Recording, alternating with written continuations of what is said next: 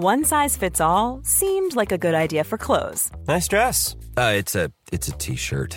until you tried it on.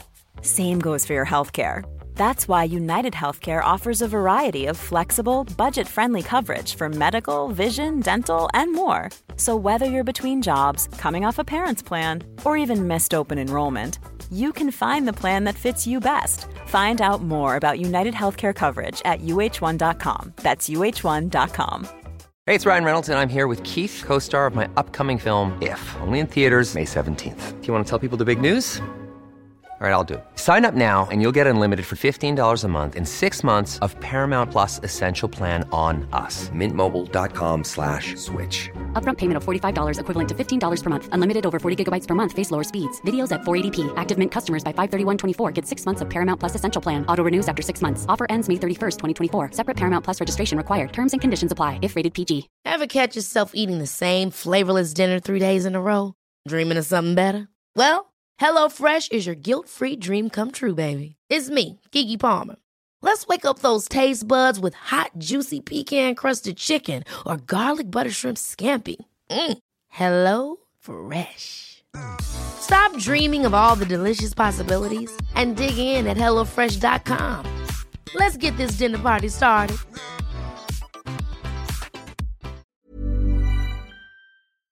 Välkomna tillbaka alla poddlyssnare, Hugo och en fantastiskt fin publik som vi sitter framför idag och eh, ska utföra den här podden med. Ja, skitkul. Andra gången vi livepoddar. Ja, och den här podden gör vi i samarbete med Babyshop och vi befinner oss i deras fantastiska butik i Sturegallerian idag. Vi har bjudit på en liten frukost och vi har fantastiskt mycket fina barn framför oss. Och så jag tycker att vi, jag tycker vi kör igång. Yes!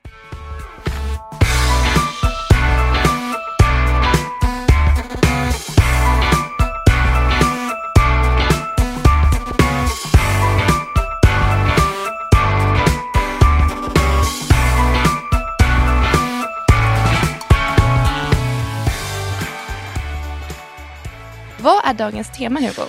Dagens tema är ju alltså, vi ska snacka om första tiden med bebis. Det finns ju väldigt mycket att prata om. Eh, ja.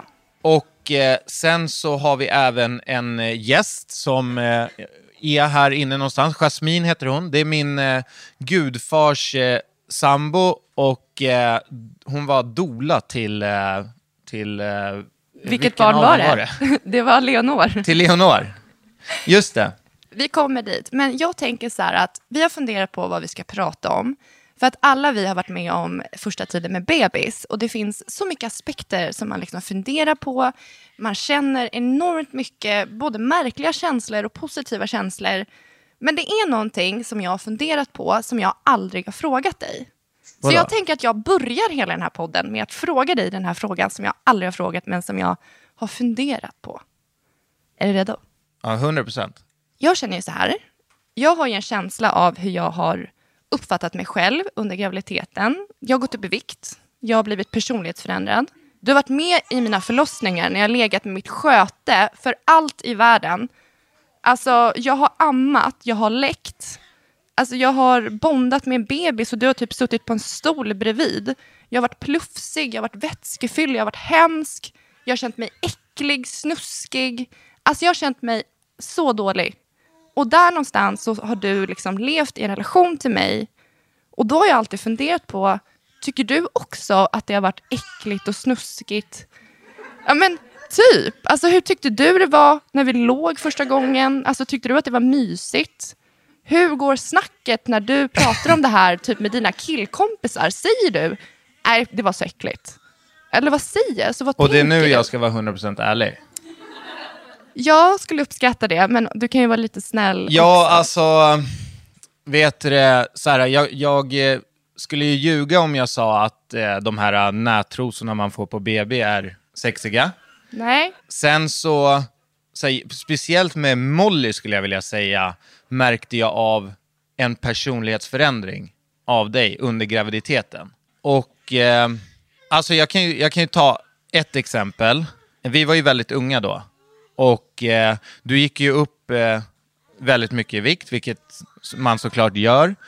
Och eh, vi skulle, jag vet inte vilken vecka det här var i, eh, men, men Paula skulle, vi skulle gå ut på, vi skulle gå ut och träffa kompisar. Vi skulle bovla, jag sitter i soffan hemma, jag är redan klar. Eh, Paula är ganska tidigt stadie av graviditeten. Det, det har liksom bara börjat eh, lägga på sig några kilon så att, eh, eh, så att kläderna, dina vanliga kläder började inte passa. Eh, och Paula går omkring hemma och hon letar efter sina jeans som hon jättegärna vill ha. Och, eh, eh, och jag sitter i, i, soffan och jag hör bara det här att, att Paulas andning blir högre och högre och jag tänker snart så kommer det liksom. Och sen så till slut bara, vart fan är mina jeans? Och jag sitter där, ja, eh, jag vet faktiskt inte, vilka är det då? Och jag hjälper bara till att, att hitta dem.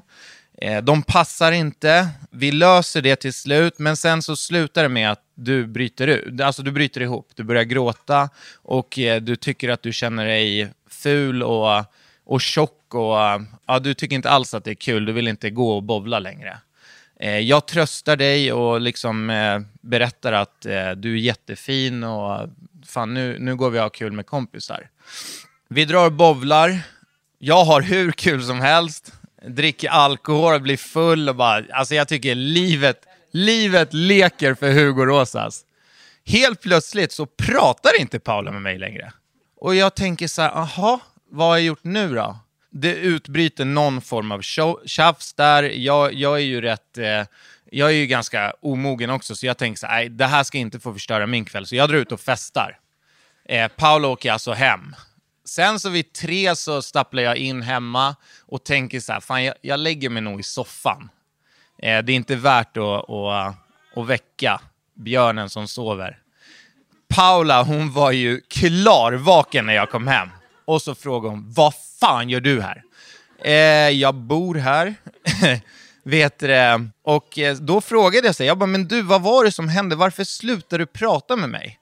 Och då sa hon det, Ja, men vad fan tror du? När du gick runt och hånade mig hela kvällen och blåste upp kinderna så här. Och sa att jag, alltså, som att du menade att jag var tjock. Jag bara, var det därför du inte... Och det här, alltså förstår ni att jag då ska ha suttit och tröstat Paula det var hemma jag tyckte du var så och sagt falskt. att hon var jättefin och, som hon är. Och sen ska jag gå runt hela kvällen och blåst upp kinderna. Ja, men jag tolkade det så. Ja, men det här var bara liksom en grej som var helt... Det, det där, jag vet inte vart du fick det ifrån, det var ett jättemissförstånd. Eh, så att personlighetsförändringen, men, men det var ändå så här, det gick ju och jag kommer ihåg framförallt att det här äh, gör man ju som ett team. Och jag visste ju vad som händer när man ska få barn. Alltså, du ska föda mitt barn. Det är inte jag som ska gå omkring med dig i nio månader, utan det är du. Ja, men du blir ju ändå betraktare. Du lever ju med mig. Alltså, jag vet helt ärligt inte om du bar ett barn Alltså så här, att du går upp massor i vikt, att du förändrar dig, att du, har, du läcker om tuttarna och du liksom föder ja, barn alltså jag anus, förstår, typ. jag förstår din tanke. Hur kände du? Men... Så här, hur sjutton kunde du hålla upp som... För jag antar att du är attraherad av mig idag. Ja. Hur kunde du behålla det? Helt ärligt. Men alltså man kopplar bort allt det där skulle jag säga. Jag kommer ihåg att man ser barnet som kommer komma. Man ser den som en familj och det här med det här ytliga som det faktiskt är. Att du går upp i vikt och sen ner i vikt och att du eh, läcker ut tuttarna, och kläderna är smutsiga och allt vad det är. Det är ju bara, det är bara en, en period och kärleken som vi har, att vi ska bli en familj, är ju någonting som är mycket, mycket större än det. Det där kommer jag ihåg att jag tänkte väldigt mycket på. Eh, och sen så, alltså där på, på förlossningen kommer jag också ihåg så att jag bara okej, okay, jag, ska, jag ska vara med den här kvinnan efter det här. Vi ska ligga med varandra efter det här. Jag kanske inte ska gå ner i områden. Det, alltså om jag vill ha kvar den här attraktionen till min blivande fru så kanske jag själv ska sätta gränser för mig själv. Ja. Och det tänkte jag också, vilket var ganska bra. Mm. Så att, ja, är, det, är det ett bra svar på din fråga eller? Ja, men jag tror att man, eller i alla fall jag kan bara prata utifrån mig själv, för jag kände mig väldigt äcklig, snuskig, alltså det hände mycket i mig och jag tänkte hela tiden så här, hur tänker Hugo? Alltså vad säger han till sina kompisar? Och om du säger som att du menar på att, du, att det är en period och att du på något sätt känner kanske att vi har gjort det här tillsammans, att det här är bara en summa av kardemumman, det här händer och att du kanske inte har brytt dig. Då blir jag jätteglad. För då Nej, känns men- det som att jag har gått och oroat mig i onödan. Ja men alltså så är det. Och sen så vad jag säger till mina killkompisar, alltså killar är inte som tjejer. Ni går inte in i detaljer eller? Vi, alltså det är så här, ja ah, jag ska bli farsa, ah, kul, ska du med på bio sen? Jaha, bara That's så. it. Nej men det, det är, alltså man snackar inte, i alla fall inte jag och mina kompisar, vi snackar inte om hur vi upplever eller hur vi ser på våra tjejer och, och kvinnor. Alltså vi, det blir mer att vi liksom lyfter upp dem. Man vill ju, man vill ju stärka, det är ju min familj jag pratar om. Så att det är klart att eh, Så du pratade inte illa om oss den första gången? För när jag hade legat med dig, då var det ju grupp-sms. Vi har legat, det har hänt. Det var hemskt. Alltså det var ju så. Det, man är jävligt öppen med det. Alltså så här, berättar vad som hände. Är det någon grupp-sms bland dig och grabbarna? Så här, nu har vi legat. Enough. Det är klart. Nej, det var mer så jag kunde få sms liksom bara, alltså ni, ni grav, eh, kan Nej, det är för sjukt för att säga, jag kan inte säga det. Håll det för dig själv. Va? Håll det för Ja, jag själv. håller det för mig själv. Men vet du, och sen också eh, tillbaka lite på förlossningen, eller till graviditeten. Det var ju också, du fick ju rätt mycket bristningar. Mm. Kommer du ihåg det? Och eh, Paula ringde, fick bristningar på, på sidorna, visst här, på sidorna? Ja. Här. Och det var ju det värsta som har hänt i ditt liv tror jag. Jag var jätteledsen Alltså där och Paula då. ringde till varenda plastikkirurg som fanns i hela Sverige. Och jag bara, men Paula du måste förstå, det finns ingen plastikkirurg som kommer operera eller göra någonting med, med en gravid kvinna. Och de där bristningarna, alltså vad gör det? Jag Det vet. spelar ingen roll.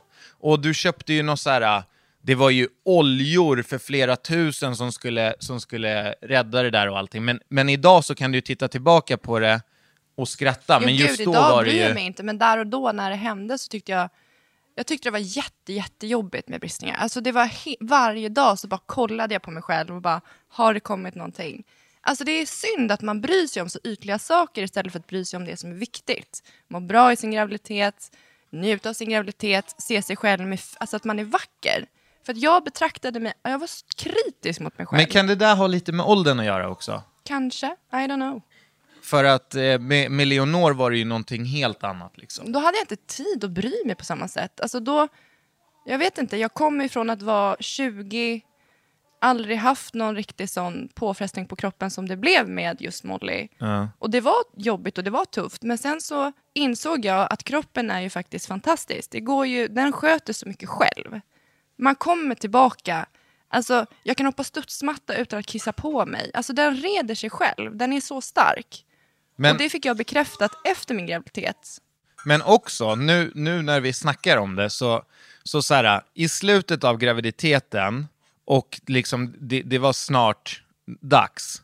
Eh, du var trött, du sov inte ordentligt, du var jättestor. Du, alltså, jag visade en bild på dina fötter igår, det ser ut som det ser inte ut som fötter, det ser ut som Två kartonger. Ja, men alltså, jag vet inte, det är så mycket vätska liksom.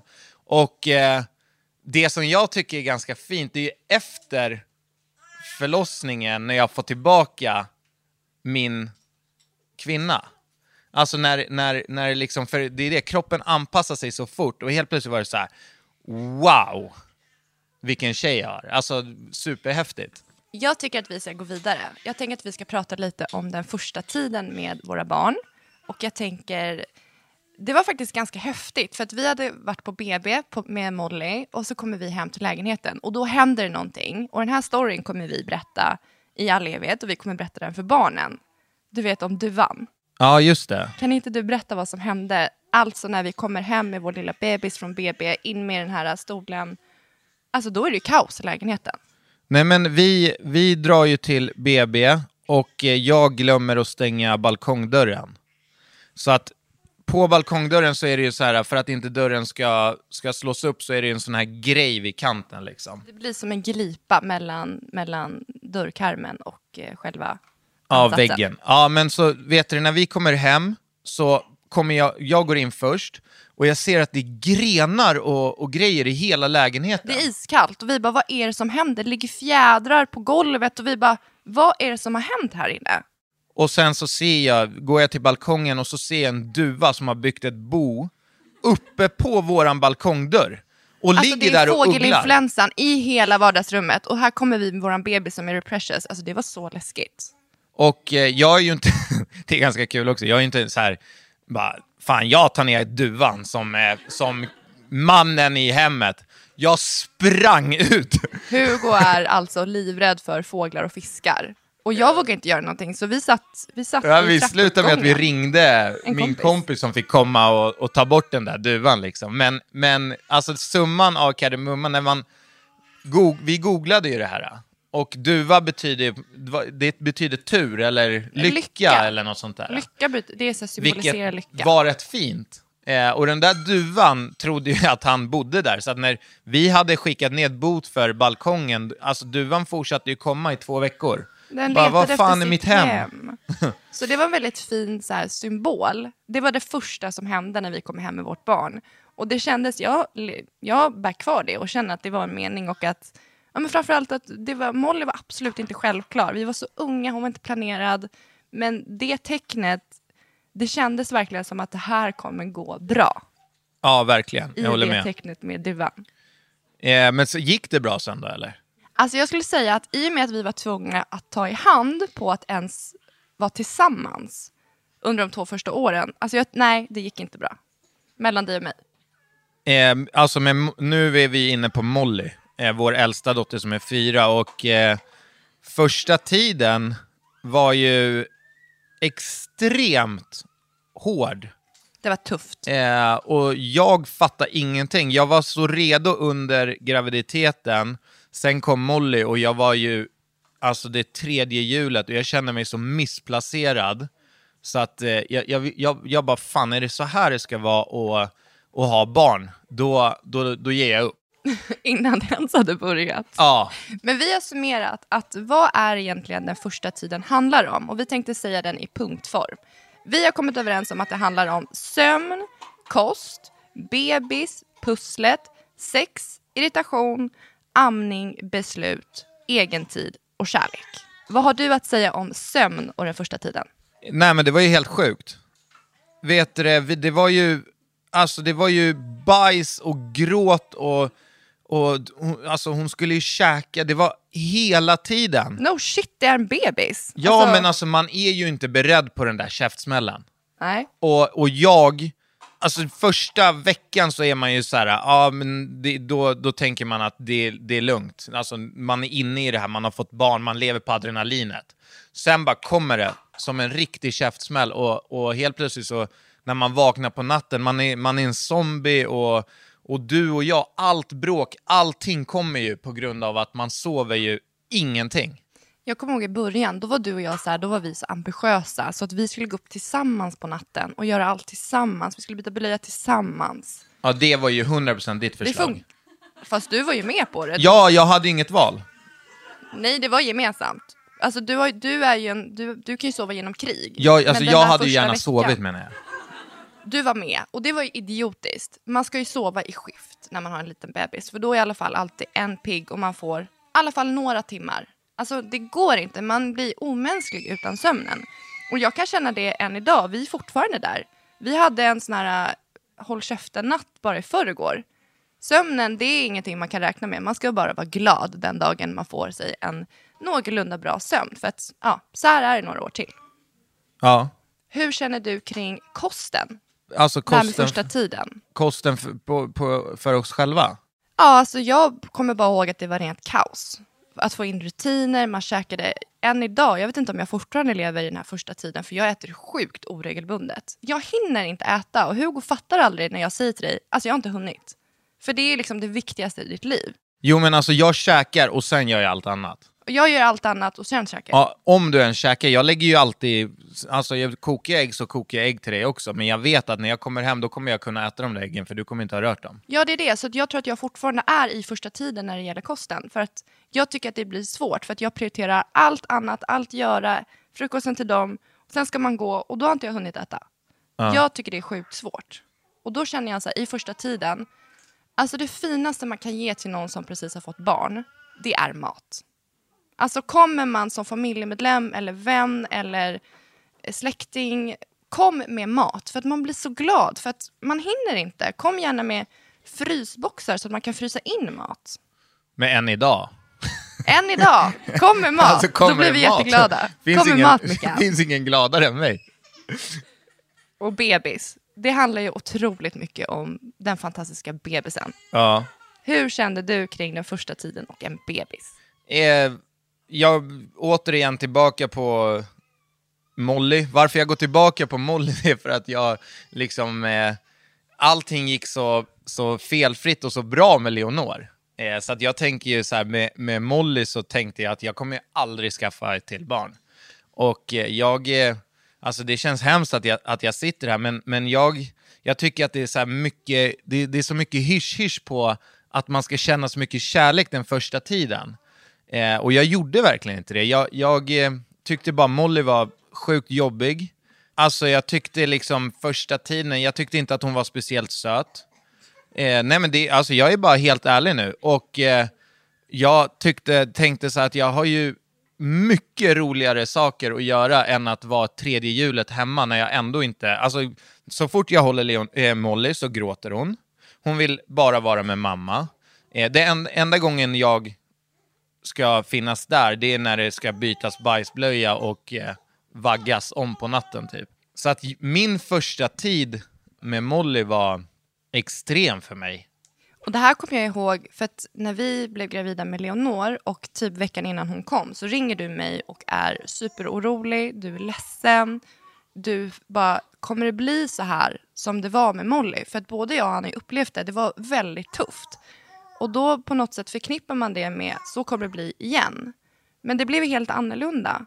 Alltså, du uppskattade ju Leonor som bebis något enormt. Ja, helt. Alltså hur, hur sjukt annorlunda det kan vara från barn till barn. Och precis som du säger, jag ringde Paula. Jag, jag är alltid ganska så här lugn och, och går på min magkänsla och, och tänker att saker och ting löser sig jämt. Och så har det varit med, med graviditeter och, och barn också. En vecka innan Leonor kom, då freakade jag ur.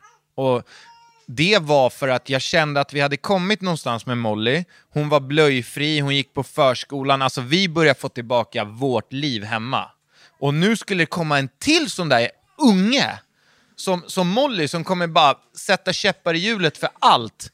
Och då, tanken på det fick mig att liksom, fan jag kommer inte palla det här, går det att ångra sig? Eh, och då ringde jag dig och vi snackade säkert, det var nog ett av våra längsta samtal genom tiderna.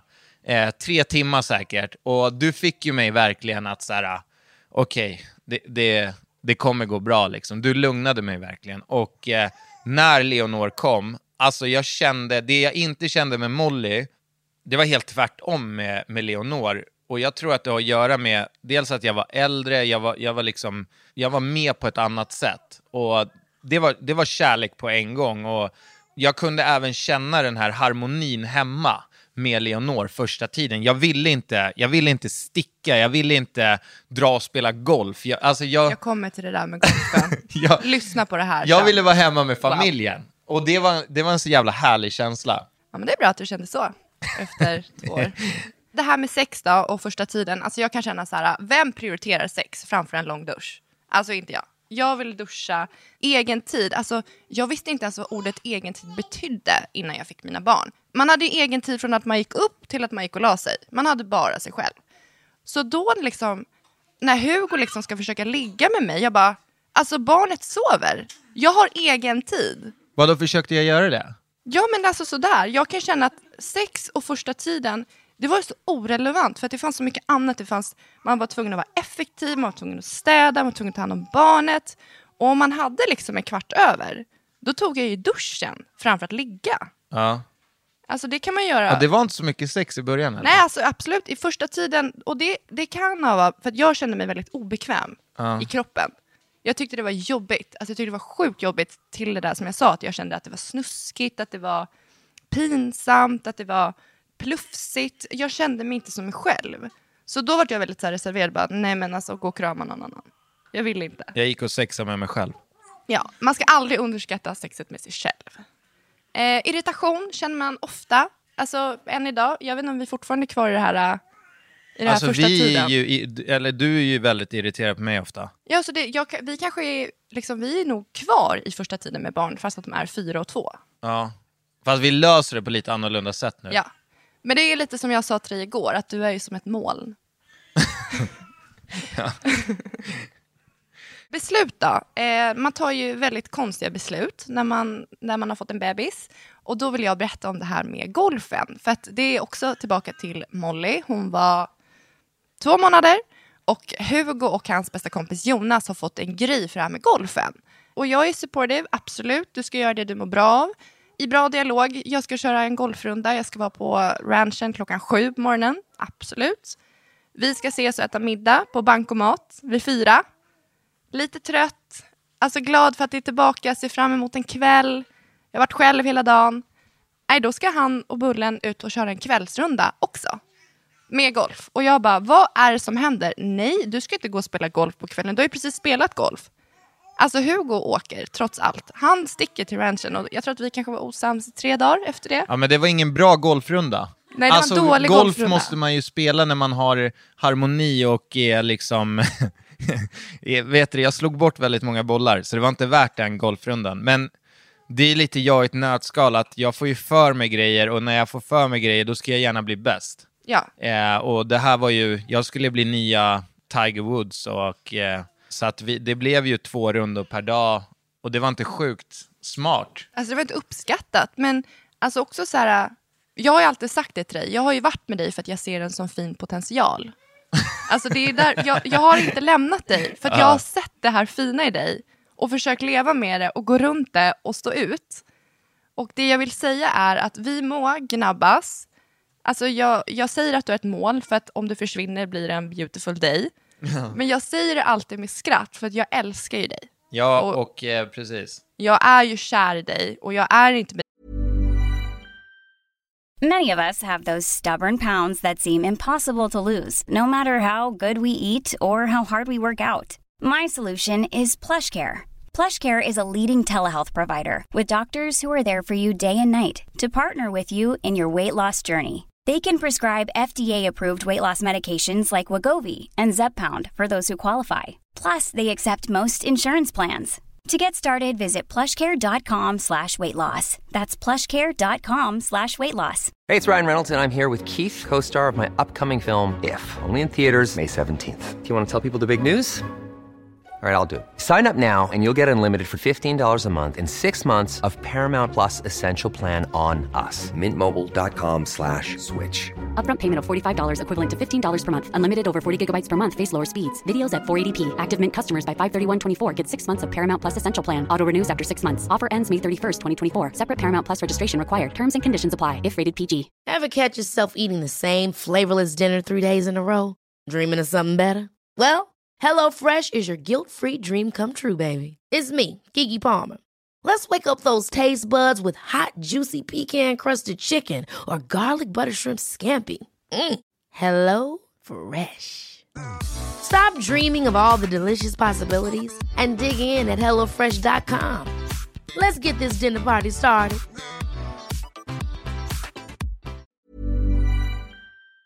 dig för barnen skulle är med dig för att jag vill vara med dig. Och i allt det här, alltså de påfrestningar vi har gått igenom, det jag har känt, du har alltid funnits där för mig, du har alltid stöttat mig, du har aldrig sagt någonting elakt till mig. Det är snarare tvärtom. Och jag vill tro att har man barn, då förenas man. Alltså det finns ju ingen som älskar så mycket som du och jag i våra barn. Eh, nej, men det är precis som du säger. Och, och jag tror också att det är det som liksom, varför vi, varför vi håller ihop och är, jag, jag, i alla fall jag är ju kär i dig. Men jag Eh, sa ju precis att jag också ja, var det. eh, är ju för att vi, vi är ju fortfarande väldigt unga och vi har kärlek, vi har väldigt mycket kärlek. När vi bråkar så gör vi det väldigt mycket. När vi leker så gör vi det väldigt mycket. Allting blir väldigt mycket och tillsammans så, så i slutändan så blir allt det där en enorm kärlek som vi har inom familjen. Absolut. Och vi Ehm. har, vi har hittat en gemensam glädje och vi är, jag anser att du och jag är ett väldigt starkt par. Och eh, jag vill tro att har man klarat allt det här, vi, slog i hand, alltså vi tog i hand på att vi inte skulle göra slut på två år och de två åren har blivit sex år. Och de sex åren ska förhoppningsvis bli tio år. Ja, men alltså vi, jag, så jag sa, jag tror jag skrivit det förut, att vi ska eh, begravas i, i samma begravningsplats. Ja, Med- men jag ligger högst upp. Du får, li- du får ligga vart du vill. Jag lovar dig. Jag kommer inte tänka så mycket på det då. Jag tänker att vi, vi befinner oss ju faktiskt i en, eh, i en butik som har väldigt mycket prylar. Så att vi tänkte bara gå igenom ganska snabbt för att, jag vet inte, vi köpte allt man kunde inför det här första barnet. Alltså vi köpte så mycket onödigt. Så vi tänkte egentligen bara gå igenom det här med vad vi upplevde var sjukt onödigt och vad som var nödvändigt. Alltså det finns ju så sjukt mycket bebisgrejer på marknaden. I love it. Alltså alla möjliga prylar. Vi köpte ju så här äh, elektriska gungor och det var ju amningskuddar och det var, alltså, du vet, man- idag när man tittar tillbaka så är det så här att det man behöver det är typ några uppsättningar kläder, en filt på golvet, Varför då? en babysitter. Men alltså, all, all, så här, jag kommer ihåg, vi köpte, så, vi köpte jättemycket kläder i storlek 56 till exempel. Alltså barnen är 56 i tre dagar. I know. Man hinner inte ens använda allt. Och vi har kvar alltså, kläder med prislappar på vinden som är så här bebis nummer tre, ish, eller? Ja, ja, nej men alltså det är ju så att man, man eh, precis, kläder de första, man ska nog, man, det är klart barnen ska ha kläder, men man ska nog inte köpa överdrivet mycket kläder, för de växer ju så det bara knakar. Men det jag skulle vilja säga är nödvändigt, det vi har haft mycket nytta av, det är ju såklart en vagn, en bilbarnstol, en skötväska. Alltså jag gick igång på det här med fack. Alltså min skötväska, när Hugo skulle packa den, då var jag irriterad. För han förstörde min så här, organisation. Nej, inte organisation, vad heter det? Ja men, eh, alla förstår vad du menar. Ja, alla fattar vad jag menar. Nej men alltså du förstörde ju alltid. Kommer du ihåg det att jag hade allting i olika fack? Ja, och sen så bad du mig hämta någonting. Alltså det tog mig en kvart att leta fram en napp. under. Det var så här fuck överallt. Så att jag vet att du går igång på, Ja. på skötväska. Ja. Eh, vi använde oss av en bärsele och jag kan verkligen sörja att vi aldrig fick till det med det här med sjal. För jag tycker det ser så fiffigt ut när folk har det, så, så typ ammar de, alltså det ser ut som en liten känguruunge, det verkar så mysigt. Så att får vi ett tredje barn så skulle jag jättegärna vilja få eh, ihop det Ja, den där sjal. sjalen kan du bära. Okej. Bröstpump, eh, vi körde Medela, sån här motor. Du testade ju den någon gång på dig också. Ja, den var ju häftig. Den här... Mm, mm, det var, så, mm. var perfekt också till morgonkaffet och det där. Ja. Och sen så, eh, det gjorde sjukt ont att börja amma, så att jag använde mig av sån här eh, bröstskydd. Det är som någon sån här silikongrej som man har på bröstvårtan. Den är perfekt om man har ont när man ska amma. Kommer du ihåg den med, med Molly? För du fick ju verkligen, alltså du, du fick ju verkligen, är det skavsår man Ja. får eller? Eh, och de där silikonskydden, de räddade ju nästan Amningen. hela, alltså hela Ja, jag, var, amningen. jag var redo att slänga in handduken. Jag bara, jag gör inte det här, det gör För så att du ont. grät nästan, så ont gjorde det. Ja, det var fruktansvärt.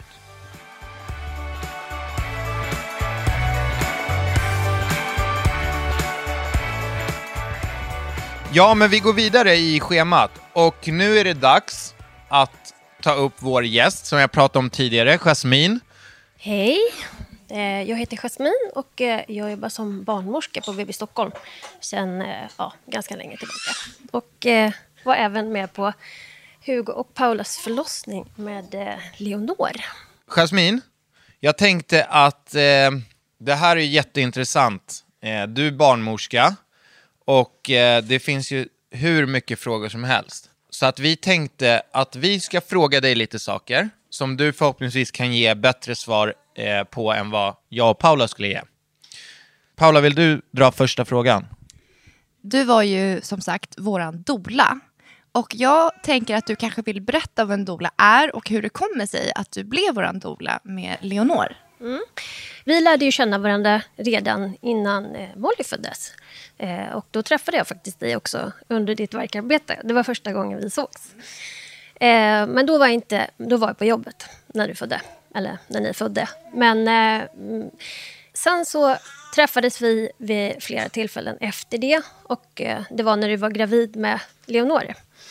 Och då berättade du för mig att du kände dig väldigt orolig och rädd inför förlossningen och att du kände att du var rädd att du skulle bli lämnad ensam och så. Och nu för tiden, som ni känner till, på förlossningarna så är det svårt att vara, ha en födande i taget.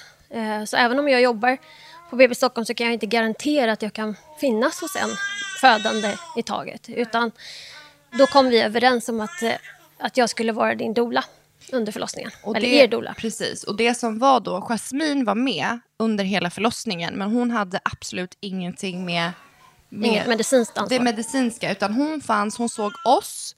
Och det kändes som att du pratade mycket med Hugo.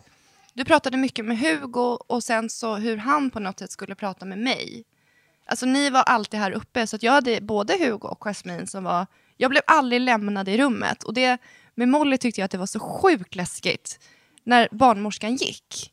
För att jag bara, nej men alltså nu händer det, nu, nu kommer bebisen. Det kändes som att så fort, alltså då kunde inte jag kontrollera andningen.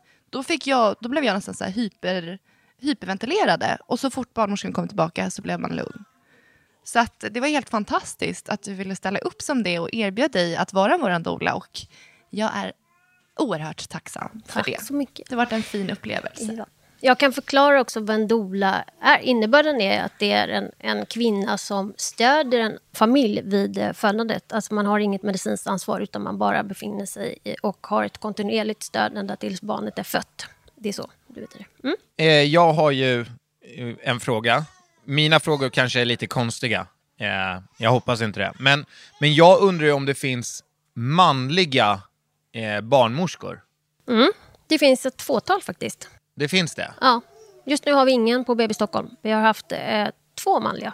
Och det, funkar, det, funkar det bra? Eh, de, de har fått väldigt positiv eh, bemötande från Ja. alla våra kvinnor.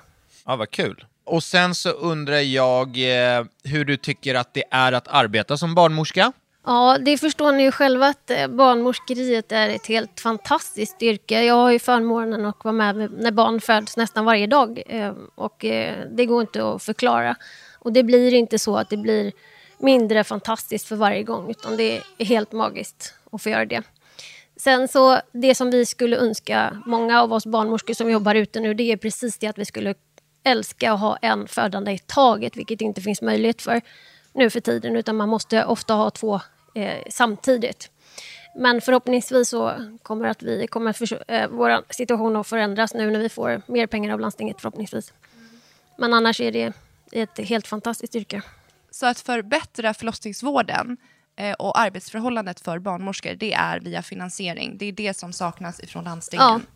Och framförallt så är det för kvinnorna Ja, för att, och, och barnen. För att eh, i alla studier som finns så är det jättetydligt att, eh, man minskar risken för komplicerade förlossningar när man har kontinuerligt stöd Ja. eh, under förlossningen. För Eh, så det är det, det skulle så. gynna oss barnmorskor och framförallt kvinnorna och barnen. I Stockholm så har ju två förlossningskliniker stängt ner på bara ett år. Hur många barn föds det på, ett år ungefär? Jag kan inte siffrorna precis just Nej. nu, men eh, det saknas ungefär mellan 3 och 4 000 förlossningsplatser i Saknas Stockholm. Så mycket. Och det, vadå, det är i, i hela Sverige eller? I Stockholm. I Stockholm? Oj, ja. Min nästa fråga då. Hur lång tid tar den genomsnittliga förlossningen? För en förstföderska. För en först, förstföd, Ja, det är, lite, det, är, det är mellan 12 och 18 timmar brukar man definiera en normalförlossning för en, en förstföderska. Men det kan ta allt ifrån tre timmar upp till ett dygn. Det är väldigt Men individuellt. vad, och vad innefattar de eh, 12 till 18 timmarna? Alltså vad är det som är i, i det? Ja, det, det kan man säga att det är alltså, latensfas, aktiv fas och själva efterbördsskedet. Men, men eh, den aktiva fasen kan man säga egentligen. Det är när man är öppen, Ja. när man bedöms vara i den här aktiva fasen från man är öppen 3 centimeter och har tre verkar på 10 minuter eller en vattenavgång. Så efter, när man är öppen 3 cm, då börjar den aktiva... Fasen. Ja. Det här är jätteviktigt för oss att definiera. Att, att, för då börjar vi att vi arbetar efter ett partogram. Eh, Man skriver in eh, patientens öppningsgrad eh, i förhållande till bebisens nedträngande mot en tidsaxel. Så då vet vi när vi måste göra interventioner. Så att det inte blir ett för långdraget förlopp, helt enkelt. Så därför är det jätteviktigt att definiera när den aktiva fasen startar så att det inte blir ett förlängt eh, värkarbete. Moderkakan, kan man äta den? Mm, det kan man göra. Men hur, hur ska den tillredas? Eller, Alltså, hur, hur, Eh, hur det känner det? ni säkert till nu för tiden att det har blivit en ganska stor trend att, att äta sin moderkaka efter graviditeten. Och det, det gör alla däggdjur. Alltså i, i, I djurvärlden så äter ju alla mammor upp moderkakan efter förlossningen för att den innehåller massa vitaminer och näringsämnen som, som är bra för återhämtningen. Eh, så att eh, det man gör nu, det finns olika sätt att tillreda den på, men, men det man gör är att man gör rent den, att man torkar den och att man gör eh, piller av den som man äter sen, som man rekommenderar att man äter de tre första veckorna efter förlossningen för att eh, man tror att det kan motverka förlossningsdepression. Det kan gynna mjölkproduktionen. Eh, det kan göra att man har mer balanserade hormoner efter. Så det är många som tror att det är nyttigt också, att det innehåller mycket vitaminer och mineraler. Hugos fråga där om moderkakan. Var det inte någon som födde barn ganska nyligen som tog med sig sin moderkaka och gjorde någonting av? Mm, det var hon, eh, Yoga Girl. Ja, Eh, det- Rachel eh, Ja. gjorde det. Hon, och det blev väldigt mycket skriverier Ja, om det. Det som jag tyckte var fint att hon sa, det var just det här att, att moderkakan är det enda köttet som kommer från liv och inte död. Vilket var väldigt fint sagt av henne och det stämmer verkligen. Ja. Så att, ja, man får göra lite som man vill. Man får gärna ta med moderkakan hem och tillreda Mm. den. Just nu finns det dolor som arbetar med att göra det där. Och Mm. Ta hem moderkakan och göra eh, vitaminpiller utav den. Mm. Vad säger du Paula? Nästa. ja, det kan du äta. Att föda barn, är det en mardröm? Ja, vissa kan säkert tycka det, men eh, de flesta gör det inte. Eh, inte i alla fall där jag jobbar. Eh, vi har ett mätinstrument. Eh, vi frågar alla kvinnor efter förlossningen och männen också hur de upplevt sin förlossning. Och, eh, då får man vasa på en skala mellan 1 och 10 vad man tyckte om sin förlossning. Och, på, på BB Stockholm så är det över 80 procent som vasar över 8 till 10, alltså att de tyckte sin förlossning var så bra. Och de andra som har eh, mellan 1 och 3, de är vi väldigt noga med att följa upp och se till att de får uppföljning och eh, hjälp inför nästkommande förlossning. Det är ju fantastiskt att det är så pass bra betyg. För att utifrån mig själv, alltså det var ju fruktansvärt och det gjorde jätteont. Men samtidigt så är det ju det häftigaste jag varit med om. Alltså det, man blir ju så taggad. Jag skulle vilja göra det igen bara för att få uppleva känslan. Men det är nog det här att det är en sån blandning mellan alla möjliga typer av känslor som gör att det blir så spännande och fascinerande. Här är vår sista, eh, den sista myten. Alla kvinnor spricker när de föder barn och sen blir man aldrig sig lik. Stämmer Mm. det? Nå, nej. Många kvinnor brister under förlossningen, det, det gör man. Men, men man har också ett graderingssystem här. Man graderar förlossningen mellan 1 och 4. Och eh, grad 1 till 2 är mindre bristningar som barnmorskan kan sy. Och det är också eh, det, det största antalet. Sen så finns det ett fåtal kvinnor som får större bristningar i, i ändtarmsmuskeln som behöver sys på operation av läkare. Men det, det, är, och, det är ett fåtal. Det är ju eh, väldigt tragiskt och, och tråkigt för, för de kvinnorna. De kan få oftast livslånga besvär. Så det, det är jätteviktigt att, att man tar tag i det tidigt. Och eh, just nu i Stockholm så pågår eh, det ett förbättringsarbete. Just att alla läkare och barnmorskor går utbildning på Karolinska institutet för att eh, göra allt man kan för att förbättra de här siffrorna för de här kvinnorna. Ja, men vet du det, och jag har bara en sista fråga som jag, jag måste liksom få, få svar på. Och eh, eh, jag är ju eh, jag är väldigt fascinerad av eh, bajs. Och eh, jag undrar liksom, alltså är det så här under förlossningar att eh, alltså bajsar, bajsar alla på sig eller hur, hur funkar det? Alltså, jag, jag, det är- jag, förlåt, men jag måste få veta det. Ja, eh, ja just, jag kan bara säga till alla kvinnor här ute att vi barnmorskor, vi, vi, vi tänker inte ens på det överhuvudtaget. Det är någonting som sker och vi, gör bara, vi bara tar bort det utan att tänka på det överhuvudtaget. Många kvinnor upplever ju det här som en otrolig kontrollförlust och vem gör inte det? Vem skulle vilja göra på sig offentligt? Så det där är vi noggranna med att, eh, med att eh, se till att när det sker, vilket det ofta gör, då sköter vi det snyggt och det är ingenting som vi pratar om. Men eh, förlossningskanalen där barnet föds, det går bakåt mot rumpan och sen fram. Så att det trycker mot tarmen på vägen ner. Så det är nästan oundvikligt att man inte gör det. Alla gör inte det, kan jag säga. Alla gör inte det. Men om man känner att man tycker att det här känns oerhört obehagligt och så, så kan man ju be barnmorskan om hjälp eller att man får ta någon form av lavemang om man tycker att det ofta så kan jag säga att det är många kvinnor som inte bryr sig ett dugg om det under själva förlossningen. Utan då har man kommit så långt i sitt verkarbete att man bara ser fram emot att bebisen ska komma. Så att det blir ingen issue i, i slutändan. Men för jag kan känna det, det, jag var jätteorolig över det. Det är det enda man tänker på. Och sen när man börjar närma sig förlossningen, jag bara, men gud jag måste raka benen, jag måste raka fiffi, jag måste färga håret, jag måste göra naglarna. Jo, jag gjorde mig typ fin. Och jag vill tro att barnmorskan inte bryr sig ett skvatt om hur man ser ut eller vad man inte har gjort eller om man är rakad eller inte.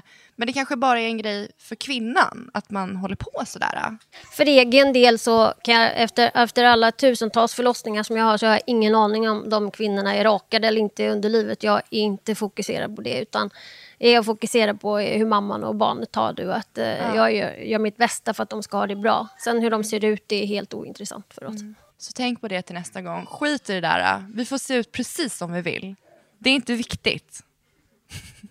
Eh, ja, och med det sagt så tackar vi Jasmin jättemycket för att eh, du ville vara med. Nu har vi kommit vidare till vår sista punkt, nämligen fem snabba frågor. Och eh, vi har tagit er lilla box och vi kommer bara, vi bara kör. Vi kör varannan lapp. Ja, vadå? vi har fått frågor här alltså? Ja. Så kör vi? Ja. Okej.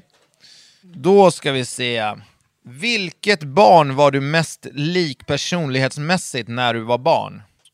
Eh, jag, jag och Molly är ju rätt lika.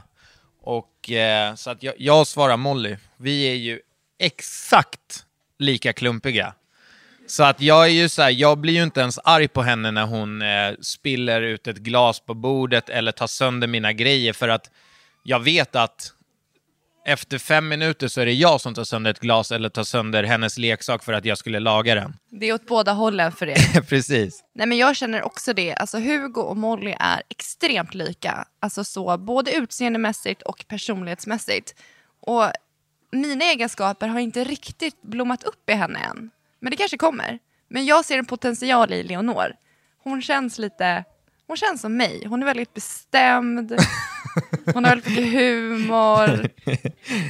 Ja, alltså, ja, det, ja, precis, det stämmer. Men Leonor är ju också, jag tänkte ju så här att vi kan ju aldrig få ett barn som är värre eller vad man säger, vildare än Molly. Det är, ju det är helt tvärtom. Ja, och så kom Leonor, alltså hon har ju problem. så är Hon det är bara. vårt vilda barn och Molly vårt lugna. Här fick jag en. Det står bara ni är grymma och ett hjärta. Och då vill jag bara säga att ni är grymma. Det är inte vi, det är ni. Det var ingen fråga, det var bara kärlek. Det kunde ju stått så här, hur, hur, tänk, hur kan du vara så grym, Hugo? Alltså du är så egocentrisk. God. Största skillnaden mellan ett och två barn? Bra fråga. Det blev mer rättvist med två barn. För jag upplevde det hela tiden som att jag gjorde allt. Jag fixade allt.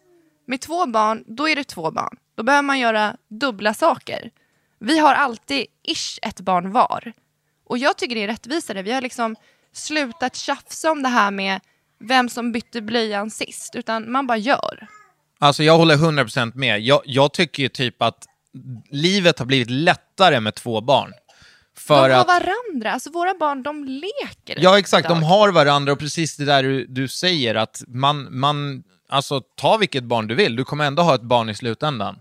När det var ett barn, då var det ju så här, okej, om jag inte har, om, om Paula tar, tar Molly nu, då är jag själv. Så, och där uppkom ju, för jag var ju själv ganska, lite för mycket kanske, eh, så där uppkom ju rätt mycket irritationen. Nu är det ju, alltså nu är det ju så här, det är så rättvist det kan bli. Ja men också så här, för att typ vår äldsta har börjat fått in aktiviteter. Det är simning, det är gympa. Och då är det så här, ja men vilken vill du ta? Vill du ta middagen eller vill du ta aktiviteten?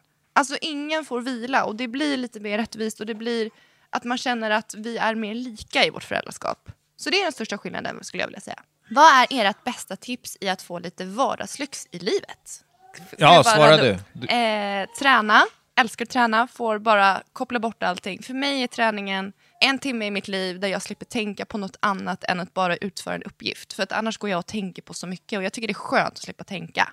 Sen har jag upptäckt att bada är väldigt harmoniskt och jag har gått loss på badbomber. Så att jag ska hem och testa. Alltså det är så spisade, det är rymden, det är Men alltså hur kan man tycka om kaffe, att bada? kanel. Men alltså Hugo, jag får vara i fred i badet. Ja, Man ligger och svettas ihjäl, får Ja, men jag panik. får vara i fred. Jag slipper dig och jag slipper barnen för en liten stund. Och jag tänker så här, på kvällarna, då liksom, alltså, jag vill bara ta ett statement att typ komma ifrån telefonen, ifrån mejlen, ifrån arbete, ifrån tvätten. Och då låser jag in mig i badrummet. Det tycker jag är perfekt. För det är nära och bra. Och badbomber, det gör livet lite, lite roligare. Ja. Vad är ditt bästa tips på vardagslyx i livet?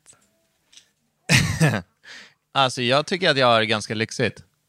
Men Vet, vad, ge eh, ett konkret exempel på vad som du tycker är lite härligt och mysigt när du unnar dig något. Ja, men typ träffa en kompis och eh, det kan vara gå på bio, ta en kaffe, alltså bara dra iväg, precis som du säger. Gå och handla mjölk. Alltså, världens bästa egentid. Ja, förlåt. Nej, men precis som du säger, bara, bara hitta på någonting. Som, som, eh, alltså att man kommer hemifrån. Jag tycker det är lite mysigt det här med om man typ på helgen lägger barnen och sen så, man ger dem en tidig middag och sen så äter man själv typ vuxenmiddag, alltså hemma. Bara gör någonting lite godare, det där som man verkligen tycker om. Det skulle jag vilja att vi gör mer. Att vi dejtar på hemmaplan. Hänger du med? Ja. Så jag tänker att du kan bjuda mig på middag på lördag. Bara så att du vet. Eh, men vänta, jag har en fråga här. Vill ni ha fler barn? Ja. Gärna två till. Två till? Ja. Alltså jag skulle kunna tänka mig en liten rackare till. Men om typ två, tre år. Ja, gud. Ja, absolut. Alltså, nu känner vi så här, nu har vi det vi har. Vi jobbar med det vi gör. Vi måste landa i det vi gör. Och när vi har gjort det, för då är våra barn ganska stora. Alltså då kan man kanske få, för att vi har mycket vänner som har äldre barn och det är sån fantastisk hjälp i dem, bara att de finns. Och då tänker jag, om man skaffar ett barn, då kommer det vara synd om den stackaren. För då har den syskon som är så långt ifrån. Då måste den stackaren få en rackare. Det är därför jag tänker på två barn, så att det blir som två kullar. Ja, det här är helt sjukt. Men jag, alltså jag, det enda jag, jag tänker ju att jag gärna skulle vilja ha en, en pojke. Och eh, jag är ju så här, jag har ju alltid sagt, jag har tre äldre bröder och jag har alltid sagt till dem så här att män gör män. Och alla de har fått pojkar och jag har bara fått tjejer. eh, så det, det, det säger lite grann. Och, och jag tror ju tyvärr att eh, det kommer sluta med Ja, alltså fortsätter jag jaga den där pojken så kommer det bli nio tjejer. ja, och eh, det är ju jättefantastiskt, men eh, ja. Vem i Sex and the City är mest lik Hugo? Jag Alltså- kan inte svara på det. Lite utseendemässigt kanske Samantha. Vadå, alltså av tjejerna? Ja, det är ju bara tjejer. Samantha, det är hon sexgalningen va? Ja, alltså utseendemässigt. Aha. För att du vill ju gärna lägga dig klockan 19, så just den egenskapen Jag tycker jag är lite Jennifer Aniston. Det är hon inte ens med. Är hon inte? Vad heter hon då? Carrie.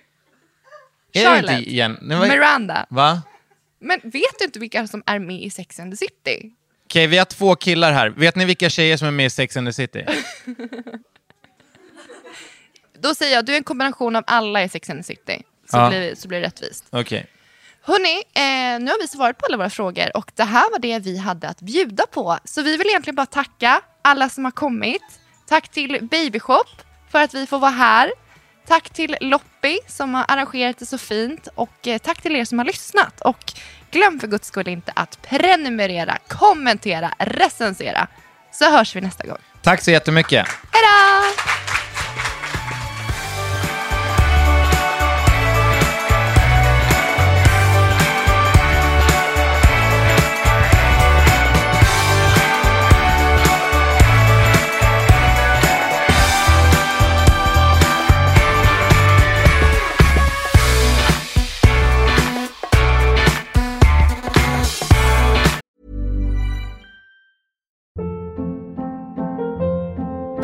Hold up. What was that? Boring. No flavor. That was as bad as those leftovers you ate all week. Kiki Palmer here, and it's time to say hello to something fresh and guilt-free. Hello Fresh. Jazz up dinner with pecan-crusted chicken or garlic butter shrimp scampi. Now that's music to my mouth. Hello Fresh. Let's get this dinner party started. Discover all the delicious possibilities at hellofresh.com.